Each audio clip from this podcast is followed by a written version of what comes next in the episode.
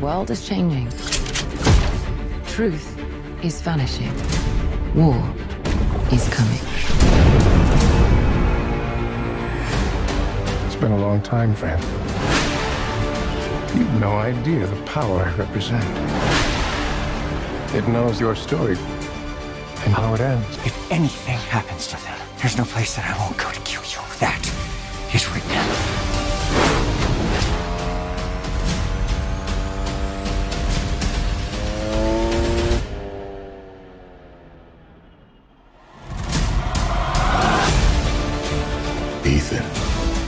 objective? What's your ultimate objective?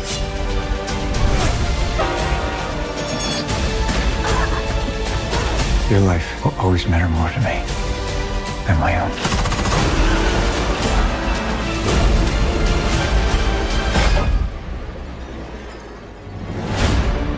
None of our lives can matter more than this mission. I don't accept that.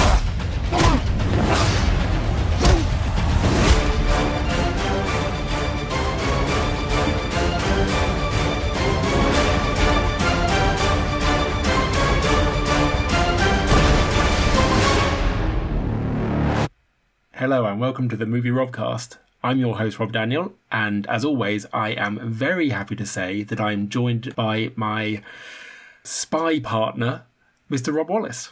And as always, it's a mission I'm delighted to accept. Oh, brilliant. Well, I was hoping you'd say that because it just isn't the same when I go solo. No, it's good to be here. Yes, I'm not Napoleon solo. Just to mix up the spy 60s IP there. Smooth. So, yes, what are we talking about today, Rob? Today, we are talking about the somewhat portentously named Mission Impossible Dead Reckoning Part 1.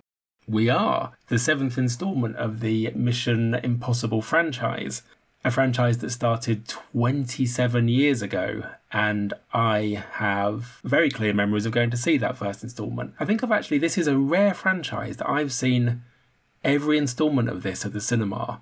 I just realised.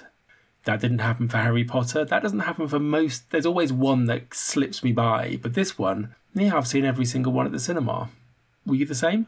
Uh, no, I think the first one I saw at the cinema was probably Ghost Protocol.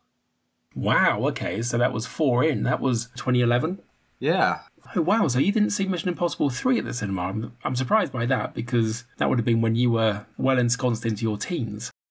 Yeah, I don't know. Maybe it didn't get a full release when I was in Dubai. Yeah, they could be weird about uh, what makes it over and what doesn't. Although I can't think of any reason why. Me can't immediately think of any reason why Mission Impossible Three wouldn't.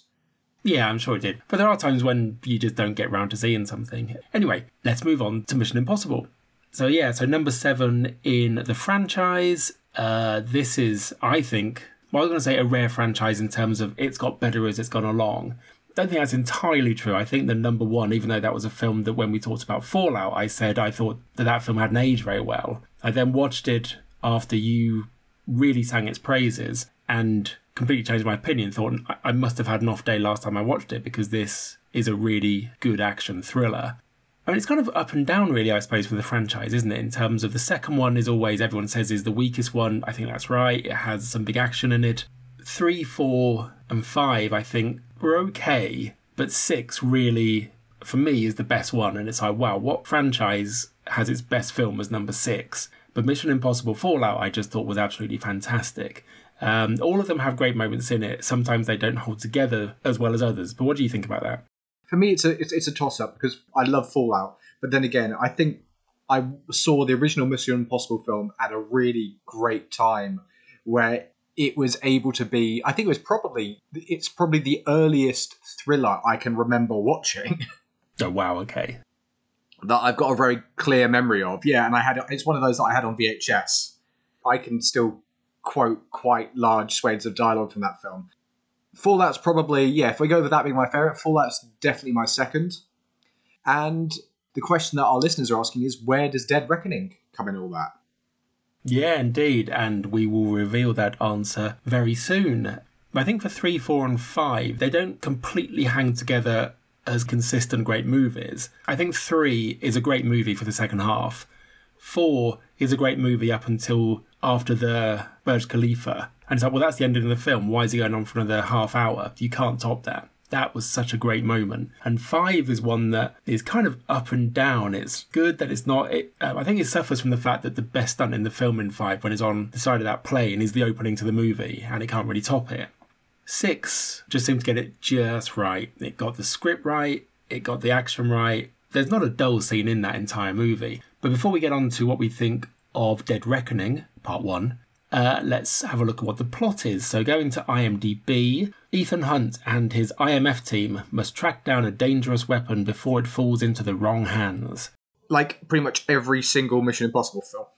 I mean, that's the thing, isn't it? This is the plot of every single Mission Impossible film. So, to put some flesh on the bones of this one, the MacGuffin in this film is an AI machine. There's this thing that, if it falls into the wrong hands, can basically change reality as we know it, and there won't be truth anymore, and whoever holds it controls the world.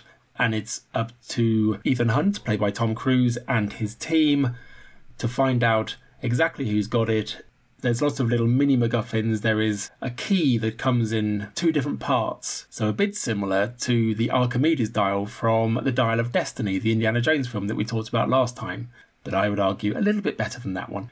So there's a key that comes in two parts. They have to go and find these different things. They have to get all the elements to bring it into place. Of course, this is all just to keep the story going while they go through various scrapes and adventures and some real exciting moments. Uh, we have a pretty good cast in there. So we have obviously Mr. Cruise, his team, Ving Rhames as Luther, Simon Pegg as Benji, Rebecca Ferguson as Ilsa, the wonderfully named Ilsa Faust, Hayley Atwell as Grace, and Vanessa Kirby, who kind of plays all sides as the White Widow. She's an arms dealer. And Esai Morales as Gabriel, who is a very, very mysterious figure who might not have everyone's best interest at heart. And there's also Pom Klementieff as Paris. She is a manic pixie dream girl gone mad and is quite lively in the movie. She's an assassin. Shea Whigham's in there as well. Mark Gatiss makes a very, very small um, appearance. We have Cary Elwes as someone quite high up in the organisation. And there's someone returning, Rob. And uh, could you think who that could be from an earlier Mission Impossible film? I couldn't possibly. It's I, I, you know, if I was just going to make a complete guess, a complete shot in the dark, would it be Henry Czerny as Eugene Kittredge? Well, I'm very glad you said that because if you couldn't have guessed, I would have been very upset. Ooh, And I'm sure you would have been upset as well. Daniel, you've never seen me very upset. Which is a line they do reference in this film. Yes, indeed. One of the reasons I like talking Mission Impossibles with you is because you love the line.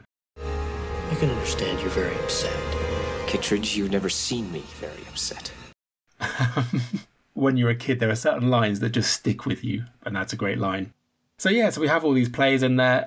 As with all Mission Impossible films, it goes, it's a real globe-trotting film. So we go from the deserts of, is it the Middle East they're in, or is it Egypt? Uh, yeah, it's in the Arabian Desert, so yeah, it's in, it's in the uh, it's in the Middle East. Right, yes. So he's doing his Lawrence of Arabia nod there. Uh, we go to America, of course. Uh, we go to Italy. Um, I think there's Venice in there at some point. Yes, it's a real kind of globe-trotting franchise with emphasis on Europe. So it'll be interesting if they go to the Far East for the next one. Although they go, I think they went to China in Mission Impossible 3. Well, they they also go to um, Abu Dhabi in this one. Yes, and with all Mission Impossible films, they obviously went there. I wouldn't imagine there was much use of the volume in this one. That's a bit about the story. So, Rob, what did we think of Dead Reckoning Part 1? I really enjoyed it. I think for me, it tried to combine the emotionality and stakes of Fallout with the mechanics and spycraft of Rogue Nation. For me, actually, I think my third favourite in the franchise is probably Rogue Nation, and this would come in at number four because I don't think it succeeded in either of those as well as the other film. As you know, I don't think the emotion and the stakes were there, to, or, or at least the scale was there to the same extent in the Fallout. And I don't think it quite managed the kind of cross, double cross, as well as Rogue Nation did. But that said, it's unlikely, who knows, that we'll see another action blockbuster as good, as, good as this this year. Yeah, I'd agree with that point. Yeah, for me, in terms of where this places in the franchise, I would say currently it's number three. I put Fallout at number one, the original Mission Impossible at number two, and then this one at number three. I do need to go back to Rogue Nation though. I only saw Rogue Nation once. I do need to go back because I think they're on Sky Movies now, so I will check that out Actually, they're actually they're all on Channel Four at the moment. on 4OD. Yep. Ah, well, there we go. We can watch them for free. The reason I place this at number three is because I think that the action in these films, from Fallout onwards, so the last two basically, is the best action that you're going to see. Because so much of it is done for real. So I talked about Extraction 2 recently, which is a film that I love. The action there, a lot of it obviously isn't being done for real because they're impossible shots. There's lots of one takes. It's like, well, you can't, that can't be real, but it looks amazing. One of the reasons why I've loved the last two films in the Mission Impossible franchise is because so much of it is practical. And yes, there is going to be some CGI in there, but you know that a lot of this has been done for real. And that Tom, especially, is putting himself into some pretty hair raising situations for our entertainment. Yeah, it's probably for the best that this is the penultimate film because otherwise he will die making one of these eventually. Well, that's a good point because is it the penultimate film or is it just that we're assuming it is because this is part one of two and this is a franchise that's been going on for so long now that it has to wind up at some point? Has it been confirmed that it's going to end with the next movie? Um, I think so. I could be wrong. It could just be no. Maybe maybe I'm wrong. Hmm. Let's try and find out. Let's let's let's look at this quickly. No, I d maybe it's not. Maybe it's not officially the end. Yeah, I didn't think that it was. Or no, sorry, I didn't think that it had been confirmed. But then I think, to your reasoning, it's like, well, it's part one of two. Where do you go after that? Particularly as Tom Cruise is currently 61 years old, so would be at least 63 or 4 by the time he makes another one. And if he's doing his own stunts, then that's going to be even more dangerous. Apparently, yeah, apparently Christopher McQuarrie has to- has said that this isn't these aren't the last ones, and Tom Cruise has expressed an interest in continuing in the role. So, yeah, at some point, um, there will probably be a headline like "Movie star's body lost in space," you know, or burns up attempting re-entry. Yes. I think you're right. I think actually, but to that point, when we were watching Indiana Jones and the Dial of Destiny, I thought, what would it be like to actually see Harrison Ford try and do some of these stunts? And I think we're going to find out with Tom Cruise in 20 years' time when he's trying to do another Mission Impossible film. Yeah, I and also, I mean, I, I know that there's no limit to inventiveness. If they have to keep on kind of making them more dangerous and more impressive, even as Tom Cruise is, must be said, very slowly subjected to the ravages of age, then yeah, eventually that you know that the lines are going to cross on that Venn diagram. Uh, sorry, that, not on that Venn diagram. The lines are going to cross on that uh, on that graph, and X will mark the spot where Where Tom makes the final big stunt into the great unknown. Yeah, where the, the X will mark the spot where Tom's body impacts, having passed through Earth's atmosphere at, at, at several times the speed of sound. That- yeah, Tom Cruise will be the next extinction level event on this planet. Which I think might have been his grand plan the whole time with his franchise. Yeah, he will literally be the, the last movie star. Yes, that's right. He, he- he will be a literal movie star. Oh, that's very good. yeah, it really is one of those things where, yeah, you're thinking every single film they're trying to top the previous one. And I have to say, though, I love the action in this film. I had a blast with this movie.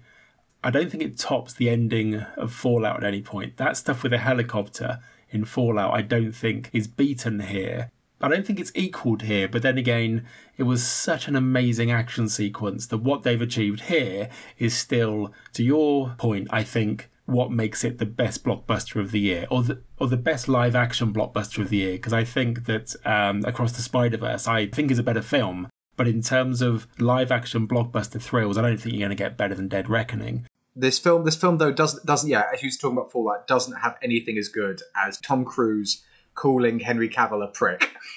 Yes, that's right. But it does have humour in it, and that's the reason why I really like this film, is because it has an old fashioned feel to it. The opening, so it opens up with a Russian submarine called the Sevastopol.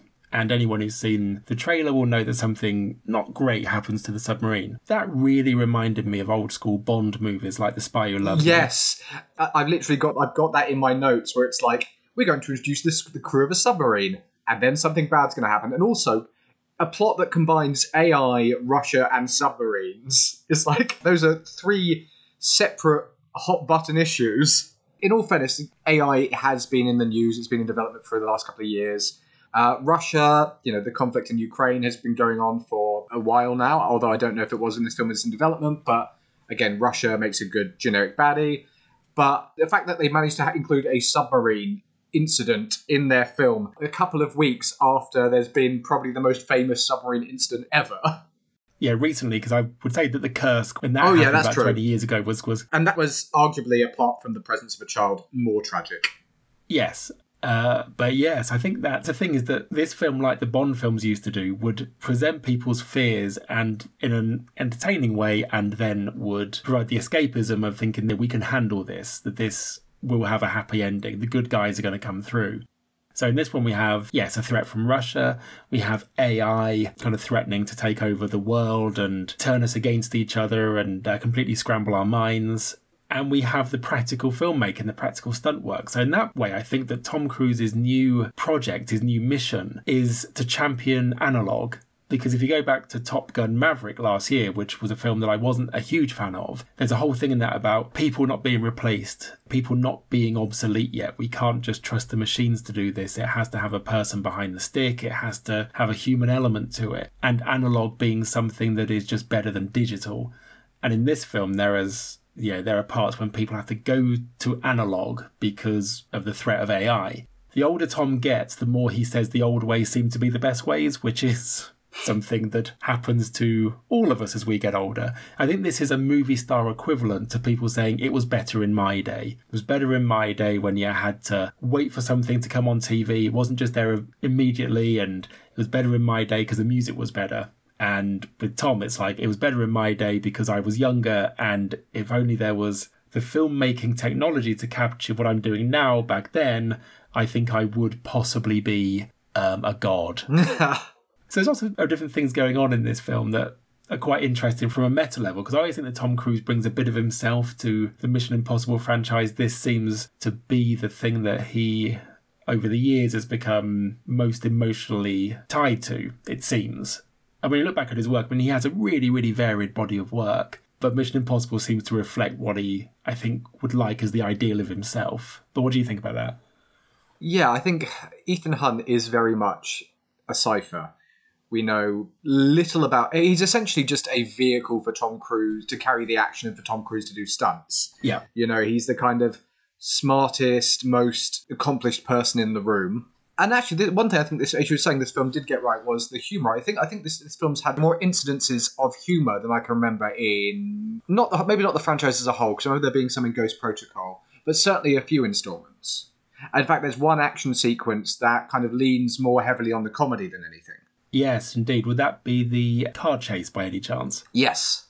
Yeah, which manages to mix real visual excitement with really wonderfully landed visual gags. And that's why I think it's quite old fashioned because it's like, we understand that you want to laugh as well as being thrilled, and we're going to mix that up for you because when you're excited and you're laughing, then, well, that's the kind of thing that's going to leave people leaving the cinema recommending that their friends go and see it, and also provide a really good time for you at the time as well. And, you know, to his credit, Tom Cruise in, in, does not mind being the butt of the joke. Yes. His competence is never in question, but sometimes he does just find himself in situations or moments where he's taken aback. Yes, and he does taken aback very well, does Tom. Yeah, there's some really nice moments there where it's like someone has the upper hand on him and he then has to try and style it out, but not always in the best way. And that's, I think, why it works because I don't know, if you look at Vin Diesel, if you look at The Rock, the humour's always at the expense of someone else that they're encountering. And they never seem to want to laugh at themselves that much. And that just seems to me to be such a weird decision because it's like, well, you're the movie star. We know that. You're the star of this film. If you can undercut yourself with humour, then that just humanises you a bit more. And that's one of the things that Tom Cruise does very well. So, what were some of the big set pieces in this film that you enjoyed? Because it has to be said, the film is gossamer in terms of the script. I mean, the script is enough to keep the interest from A to B, but the invention of the incidents they encounter and also the performances of the cast because the cast are very good and they're very good with as you said cipher characters so what were some of the set pieces that you thought were great I mean, it's probably the climactic one set aboard the train, which is, you know, I think this is the second podcast consecutively where we've talked about an action sequence set aboard a train. This one being done with actual practical effects. And I'm a big fan of action films that lay out a geographical space and build the stakes into that. It's a little bit, you know, if you're being um, dismissive, you say, oh, it's a bit like a video game.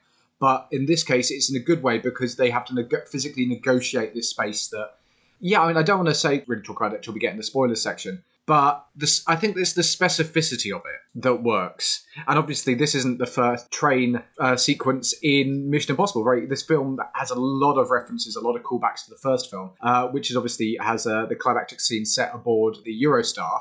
yeah Although it's interesting, the first film is like, oh, it's the Eurostar, it's the kind of pinnacle of modern travel. And in this, it's a steam engine, it's elegant, it's, you know, refined. it's the orient express isn't it It's the Orient Express, indeed.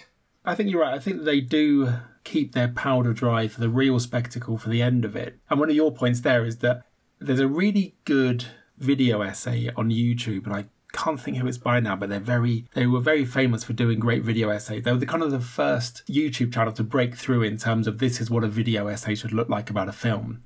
And they did one on Jackie Chan, and they talked about how he stages action. And one of the big points was that there are some shots where the action in the shot takes second place to the location because he's setting up where the action's going to move to. I'll put the link into the show notes because it's a really, really good video.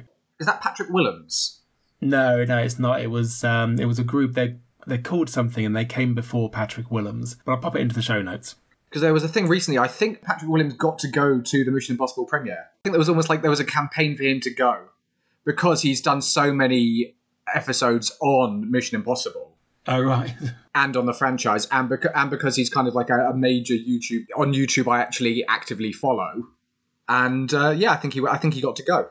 There were some photos of him of, of what seemed to be the premiere. Sorry, every frame of Every frame of picture. Every frame of painting, yeah, Painting. that's right. So every frame of painting used to do video essays. Actually, on that point about going to the premiere, so there's a very nice section of the recent episode of the Honeymoon Period podcast. So hello to Mark and Elaine there. And if you want a counterbalance to our views of Indiana Jones and the Dial of Destiny, then I recommend listening to their episode because they talk about why they enjoyed it more. And it was a good listen. And it was like, I was kind of jealous at how much they enjoyed it more because I wish I could, but I just can't. But they talked about how they've got a friend who does an Indiana Jones podcast called Indie Movie or something like that, uh, called Chris. And Chris went to the premiere for the same reason. He has championed Indiana Jones so much that he was invited to the premiere. And that's always nice when you hear that sort of thing. But yeah, check out their episode to see what it sounds like when someone actually enjoyed Dial of Destiny and talks about the film. Um, but going back to the Orient Express in this film, the way that it sets up space and moves through it, I think, is very, very similar to that Jackie Chan element of how to stage action, particularly as it goes back and forwards. And it's invisible. It's like you don't notice it because, as Jackie Chan said, the audience doesn't recognize the rhythm of an action scene until it's not there. And that's, I think, what is one of the great things about the Mission Impossible action scenes is that you don't notice the rhythm, you don't notice why you can understand it so much because the filmmaking is of such a high level that you are almost subliminally taken in the geography of it. And that's why you always know where you are.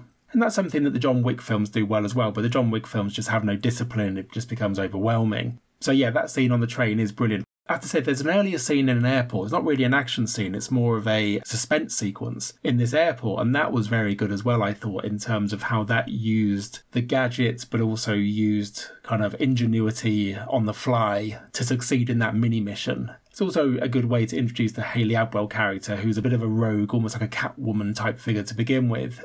And there's some really, really good fight scenes as well. So, yeah, I just thought it was really good. And the cast, I mean, were there any standouts in the cast for you? Yeah, I think Hayley Atwell brought lightness and humour, as you say, to a role that's quite, you know, yeah, I would compare it to kind of Anne Hathaway in uh, Anne Hathaway's Catwoman in Dark Knight Rises, Yes. and the fact that she's there to essentially complicate the plot, and that can be annoying when you've got a character who just keeps on kind of being a spanner in the works. But no, she does it really winningly. Yeah. And great seeing Henry Czerny as Kittredge again, immediately going head to head with Tom Cruise. And he's also in the film far more than you might expect. It's not a cameo.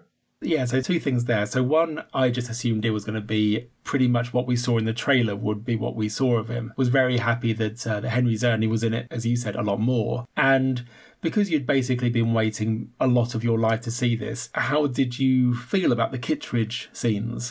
I think they were well handled. I mean, there was still nothing to top the original movie. I, I also found it. I found it funny how they gave a lot of voiceover to Kittredge. Just I think because he's got that kind of wonderful intoning. I mean, I, I did think at points I could have done with a little bit less of the kind of state of the world monologuing. Right. Where it's like, yeah, can we actually show the AI working rather than just having everybody talk about how dangerous it is? You know, I'd like to have a bit more show not tell on this one, but maybe they're just setting that up for the next film. I think they are. I think that they are going to unleash a lot more mayhem in the next film on a bit of a global scale. Because one of the things about this is that it's a big movie, and it is a very, very big movie, but it's actually quite contained. And I think that's why it works well. Like you have the big action sequence of the film is on a train. It's not in a city, it's not in like a massive building. It's on, and it's actually on quite an old and quite small train. I mean, if you think back to Bullet Train last year, that was a bigger train in which to do things. This one is quite cramped. But I do like those sort of things. I think that the action films where it keeps the action quite ground level can sometimes be better than if they're going up in space and, you know, having a, like a massive battle there or something. Yeah, I like Kittredge. I thought he was good. I mean, I yeah, always say that, that Rebecca Ferguson is Ilsa Faust. I mean, I, I just think she's great in this. I mean, I think that she's great anyway. I mean, yeah, look at her in Doctor Sleep. That's one of the best and scariest performances of recent years.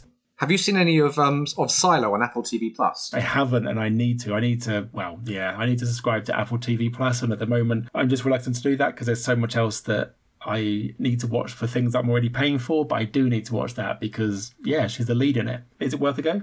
It is. Uh, yeah, I mean, Apple TV's got some good stuff at the moment. Yes, indeed. But yeah, but I thought that she was great. I mean, Simon Pegg and Ving Rhames just do this stuff now. They, yeah, they're just great at this. But again, it's like the characters are puddle deep, but the quality of the cast and the emotion and humour they bring to it does actually make you believe that these are real people, which I think is absolutely crucial. Just to uh, kick Indiana Jones one more time is like, I just thought that failed entirely there. Even though the cast were given their all, it, it just didn't work. Yeah, so Hayley Atwell, I would agree as well. Um, and Vanessa Kirby is, well, yeah, it's always great to see her too. Esai Morales was an interesting villain. He was the villain of the piece, but a lot of the peril came from things that he instigated more than things that he actually took part in, I thought. What do you think about him as a villain? Yeah, I think essentially the MacGuffin is what they're moving towards, and he's the competition for it. And the antagonism between him and Hunt, Ethan Hunt, is interesting. I think we'll go a bit, a bit more into that in the spoiler section, especially when you consider apparently the role was originally meant to be played by oh god, why's his name gone out of my head? Nicholas Hoult. Nicholas Hoult, which would have led been like a very different take on the character. They presumably would not have been able to do what they did. Yeah, indeed, the entire backstory of why Ethan um, and Gabriel, to give him his character name, have such an antagonistic relationship would not have worked in terms of timeline. But I liked him. I thought he was good. And again, he kind of because yeah, he's a Euro villain, um, and he's very very suave and very handsome. Again, that just seemed to go back to Bond. He was good. It'll be interesting to see what happens with his character. There's actually one thing in spoilers about his character that I want to talk about, but uh, yeah, we'll get into that. So, is there anything else to say before spoilers? Actually, yeah, the fact that out of all the two parters I've seen this year, Spider-Man Across the Spider-Verse, uh, Fast X, I think this one best stuck the landing, so to speak, in terms of feeling like a complete story of itself. Yes, I would agree with that. I thought that Spider Verse has an amazing ending, but it's an ending halfway through a story. Leaves you really, really wanting to watch the next one right now. And if the rumours are be to believe from a recent story that came out about the production of Across the Spider Verse, there is no way we are getting the final film in March of next year because the other one took so long to make. So, yes, it'll be interesting to see if Sony pushed back that March 2024 date. Yeah, I would say that. I would say this had an ending. It left stuff open for a sequel, but this one had an ending, definitely, yeah. Yeah, I was also going to say that Extraction 2 also has a scene on a train. So the last three blockbusters I've watched have all had major action set pieces set on trains. So the train is really making a comeback. They're all going loco for it. Oh. Sorry. Oh, well, that's because it's no, it's literally on rails. It's a moving set piece that takes you to A to B unless something bad happens. It's the easy space to save action on both the interior and the exterior. Yeah, it's essentially it's a moving house. Yes, you constantly have a moving background, which also lends uh, kineticism to it. Cool. Okay, then. Well, um, well, we'll do plugs here, um, just in case people can't stick around for the spoiler section until they've seen the film. In which case, thank you, and please come back and listen to the spoiler section after you've seen the film, but not before because we are going to give spoilers away. So, Rob, internet. If people want to find you, where can they do that? Uh, yeah, sure. If you're looking for me online, you can find me on Twitter at Rob Wallis. You can also find my writing, such as it is, at Of All the Film Sites, www.ofallthefilmsites.com. If you've enjoyed this podcast and want to uh, hear me and Mr. Daniel go in depth on a another film that we very much like, uh, the 1986 cult classic Highlander, we have an entire podcast dedicated to going through that film scene by scene. Uh, the podcast is called Another Time MacLeod. You can listen to that wherever you listen to this. You can also follow that on Twitter at MacLeod Time or drop us a Highlander themed email at whowantstopodforever at gmail.com. Thank you very much. And as for me, Twitter, Rob underscore A underscore Daniel. Letterboxd is letterboxd.com slash robdan. If you want to read my writing, that's electric-shadows.com. More importantly, if you want to follow the podcast, that's on Twitter at Movie Robcast. It is on Instagram at The Movie Robcast, and we should really get on threads as well, shouldn't we? If you want to send us an email to talk about movies, then you can do that at movierobcast at gmail.com. And if you like what you heard and you want to leave us a star rating and or a review, well, that would be lovely. And you can do that wherever you listen to your podcasts. It is always much appreciated and it supports the podcast. And uh, yeah, thank you very much. So, cheers for listening. Don't listen on after the trailer clip if you haven't seen the film, and we'll talk to you again very, very soon. Do, do, do, do, do, do, do, do, do, do, do. Do-do-do. Do-do-do. Do-do-do. Do, do, do. Do, do, do. Seamless.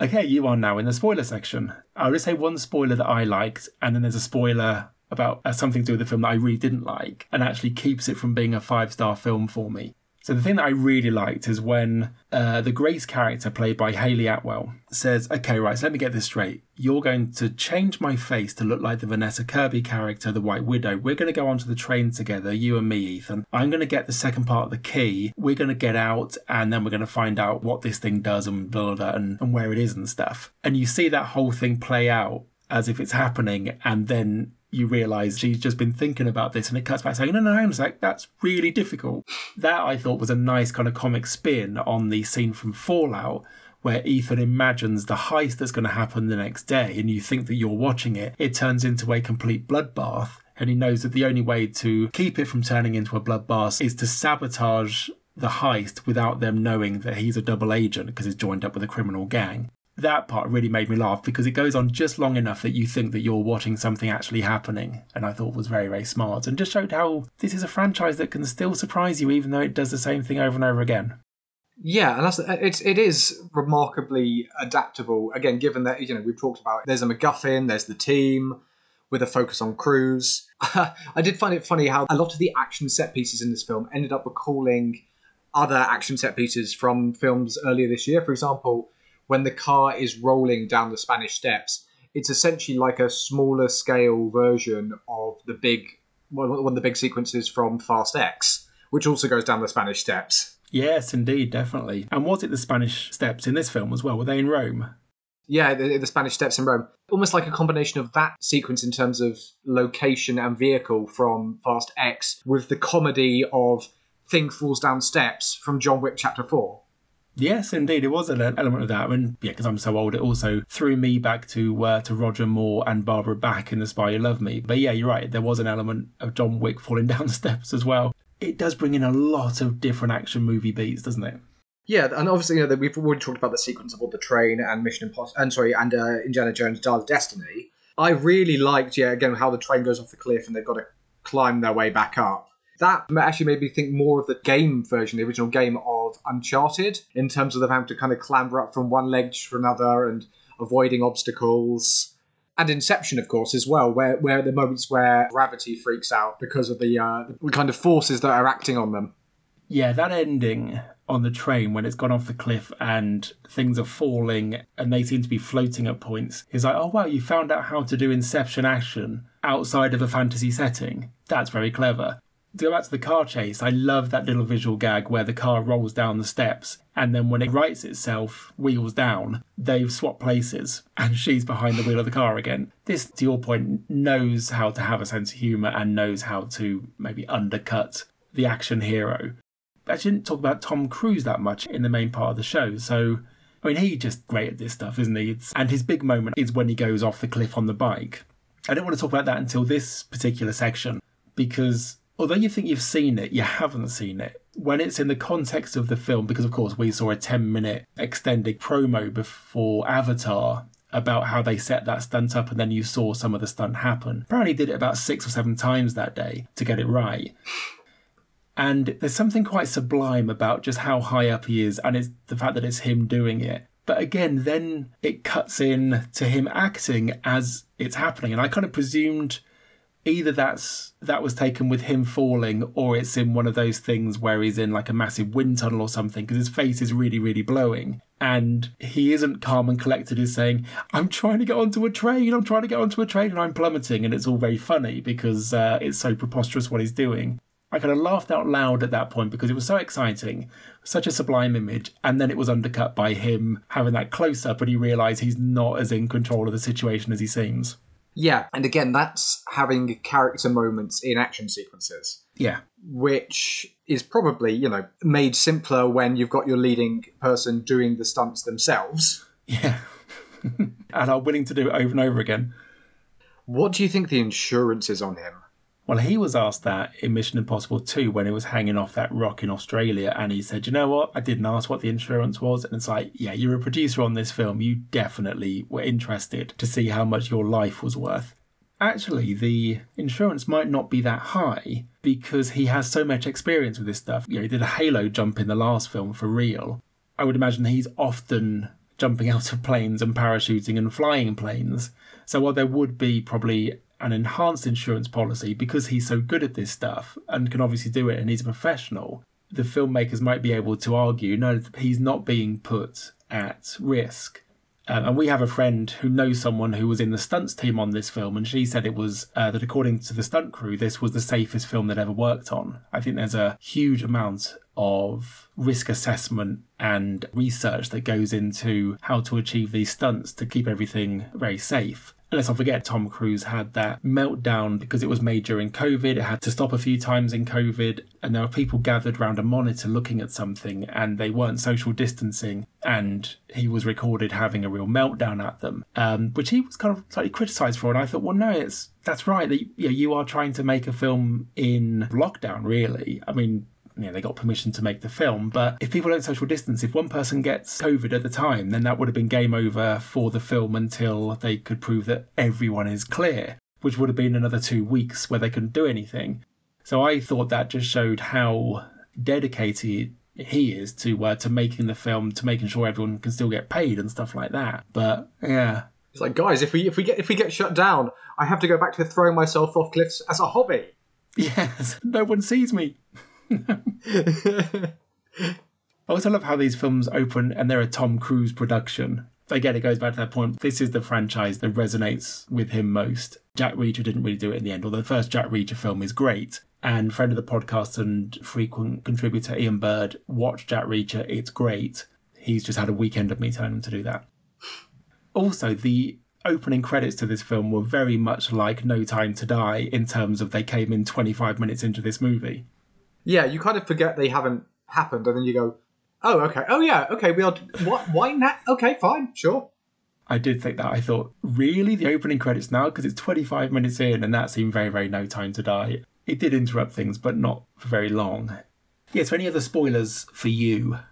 Um, I like again. I liked the AI. I liked when they kind of introduce it, and you, they're in that they're at that party, and you find out like the AI is present. Mm, that was great.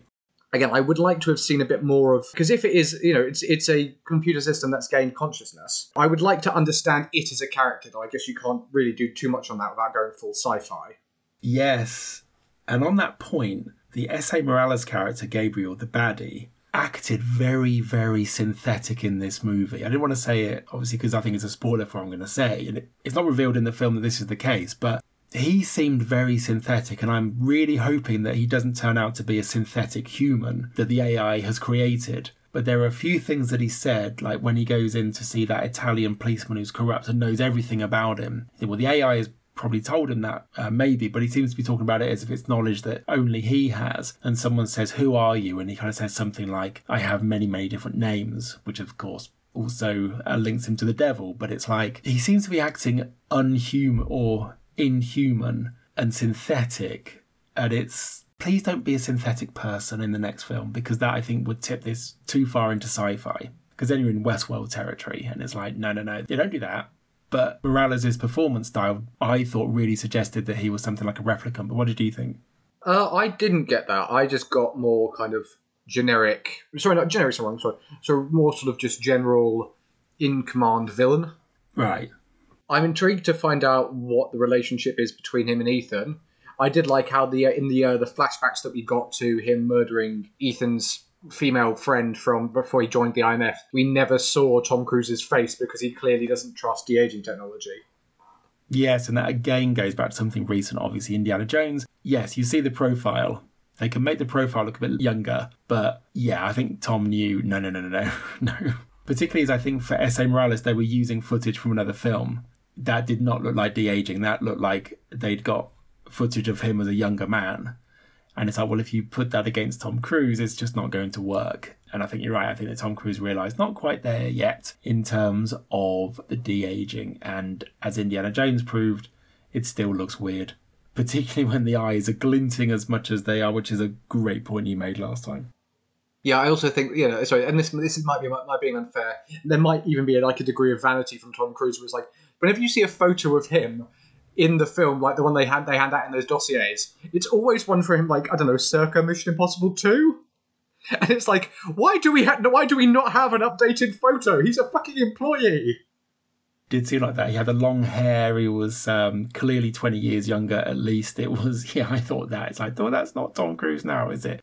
Yes, it's like, well, maybe they don't want to have a recent photo because he's an active agent, but it did seem a bit of look what a golden god I once was but you're still an impressive man now, Tom. Yeah, the Hayley Atwell character, I thought the yeah, you weren't sure what side she was on. Again, that seems like the Helena character from Dial of Destiny, but you kind of know ultimately she's going to be on the side of the angels. The thing that really, really bothered me about this film, and I think keeps it from being a five star movie, is that they killed off the Rebecca Ferguson character. She was introduced in five, wasn't she? She was introduced in Rogue Nation. Yes. She's been in the last two, so this is her third film that she's in. And as soon as I saw Hayley Atwell in the trailer and saw that Hayley Atwell was kind of getting billed so high, I just knew that Rebecca Ferguson's character was going to die. And I spent the whole film thinking, please don't kill her off. Please have her do something. And they actually fake out at the beginning by seeming as if she has been killed off. Then it turns out that she hasn't. So I thought, well, that's good that they did that. And then it's like, no, psych, we didn't kill her off. But then I'm thinking, well, she'll never leave the team voluntarily, even if she is forced to because she's facing a criminal charge or something, she won't. So the only way that she's going to leave this is if she dies. But maybe not. Please think of a way out of this where you don't have to kill her off just to bring in another beautiful woman for Tom Cruise to be with. But they do kill her off. They do kill off the Ilsa Faust character. And it's a good sword fight. And that is the one time I think, apart from when the Gabriel character, the villain, faces off against Tom Cruise, that he really gets his hands dirty. And I think they they did that to bring more gravitas to her death. And it is a good sword fight they have. And it's clearly them doing it as well. And there's some really good stuff there where they obviously rehearse the choreography of that very well because they look like trained assassins. The fluidity of their movement is great. And it's all in Venice, I think it is at that point, and it's all on that bridge and it's very, very misty. Looks gorgeous. It's a really, really good action scene, but I spent the whole thing thinking, don't kill her off, don't kill her. Well, you've killed her off. Okay, right. There's a touch of that that I think is kind of fridging which is you know what superhero films do when it's well I need to kill off the uh, woman so that the male hero feels a bit sad for a bit and has another impetus to go and get the baddie. The Ilsa character is given more of a backstory here than typically for a fridged character, but not much really because the characters are very thin. And I felt that it really was because she'd been in two films, it was time to bring in another pretty face And so Hayley Atwell takes over. And that left a bit of a bad taste in my mouth, to be honest. I thought that Ilsa was a great character because of what Rebecca Ferguson brought to the role. And it just seemed mean spirited that she was killed off. But what do you think about that? Yeah, I was really hoping when they brought in the Hayley Atwell character that it wasn't going to be one in, one out. And he really was, wasn't it? Yeah. We don't have space in this film for two women. well, not two women on the side of the Angels. Tom could only have one in his team at any one time. And it really was one of those things where it's like, I, I know that you kill off a member of the team because it then adds real stakes. and no one is safe. But it's like, well, I never for a moment thought that Simon Pegg or Ving Rhames' characters were going to die in this film. But as soon as I saw Hayley Atwell in the trailer, I thought, please don't kill off Rebecca Ferguson and they did. So I think it's obvious there that the one in, one out only applies to female characters, and that Ving Rhames and Simon Pegg are in this franchise for the duration. I think that is a problem with the film. I think that is a flaw with the film that it did that. It's a testament to how good and exciting the film is that that happens at the end of the second act, and it's still a great film, and you still are thrilled by the third act because the momentum just keeps going and going and going. But it is a lazy trope, and the film did do it, and I think it could have done something better there. Yeah.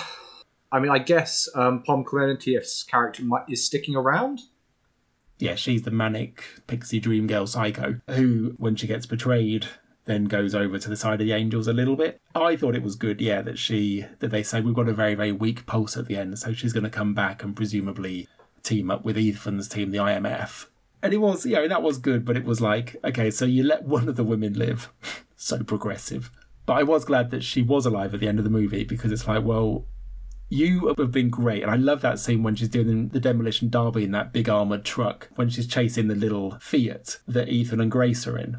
That was great. And the scene in the alley with her is great as well. But she never gets a really, really fantastic big action moment. So hoping that they've saved that for the next movie. So yeah, I was glad they didn't kill her off. Um, and Shea Whigham is always great. And with Shea Whigham, it was a bit of an Agent Carter reunion because he's Hayley Atwell's boss in the first season of Agent Carter. So that was nice seeing that. And yeah, what is going to be next? I think is going to go quite big for the next one if it's because they might think, well, this could be the last one. We just don't want to announce it until the film is is due for release. So maybe part two will be the last of uh, the Mission Impossible films, and they're going to go absolutely mad in it. But they have to go into space at some point, right? I mean, I don't think Tom Cruise will, will be happy until this franchise goes into space for real. Yeah, I mean, that seems like the next step. I mean, they have to go to the sub, you know, which I'm sure Tom Cruise will try and free dive in the Arctic. Yeah, and where haven't they been? They haven't been to the top of Everest. They haven't really been underwater. You're very true about that one. They will go underwater. I mean, yeah, they've got to go underwater because they've done high. Like you've got things where you can either go, you can either go up high, down low, or really, really fast.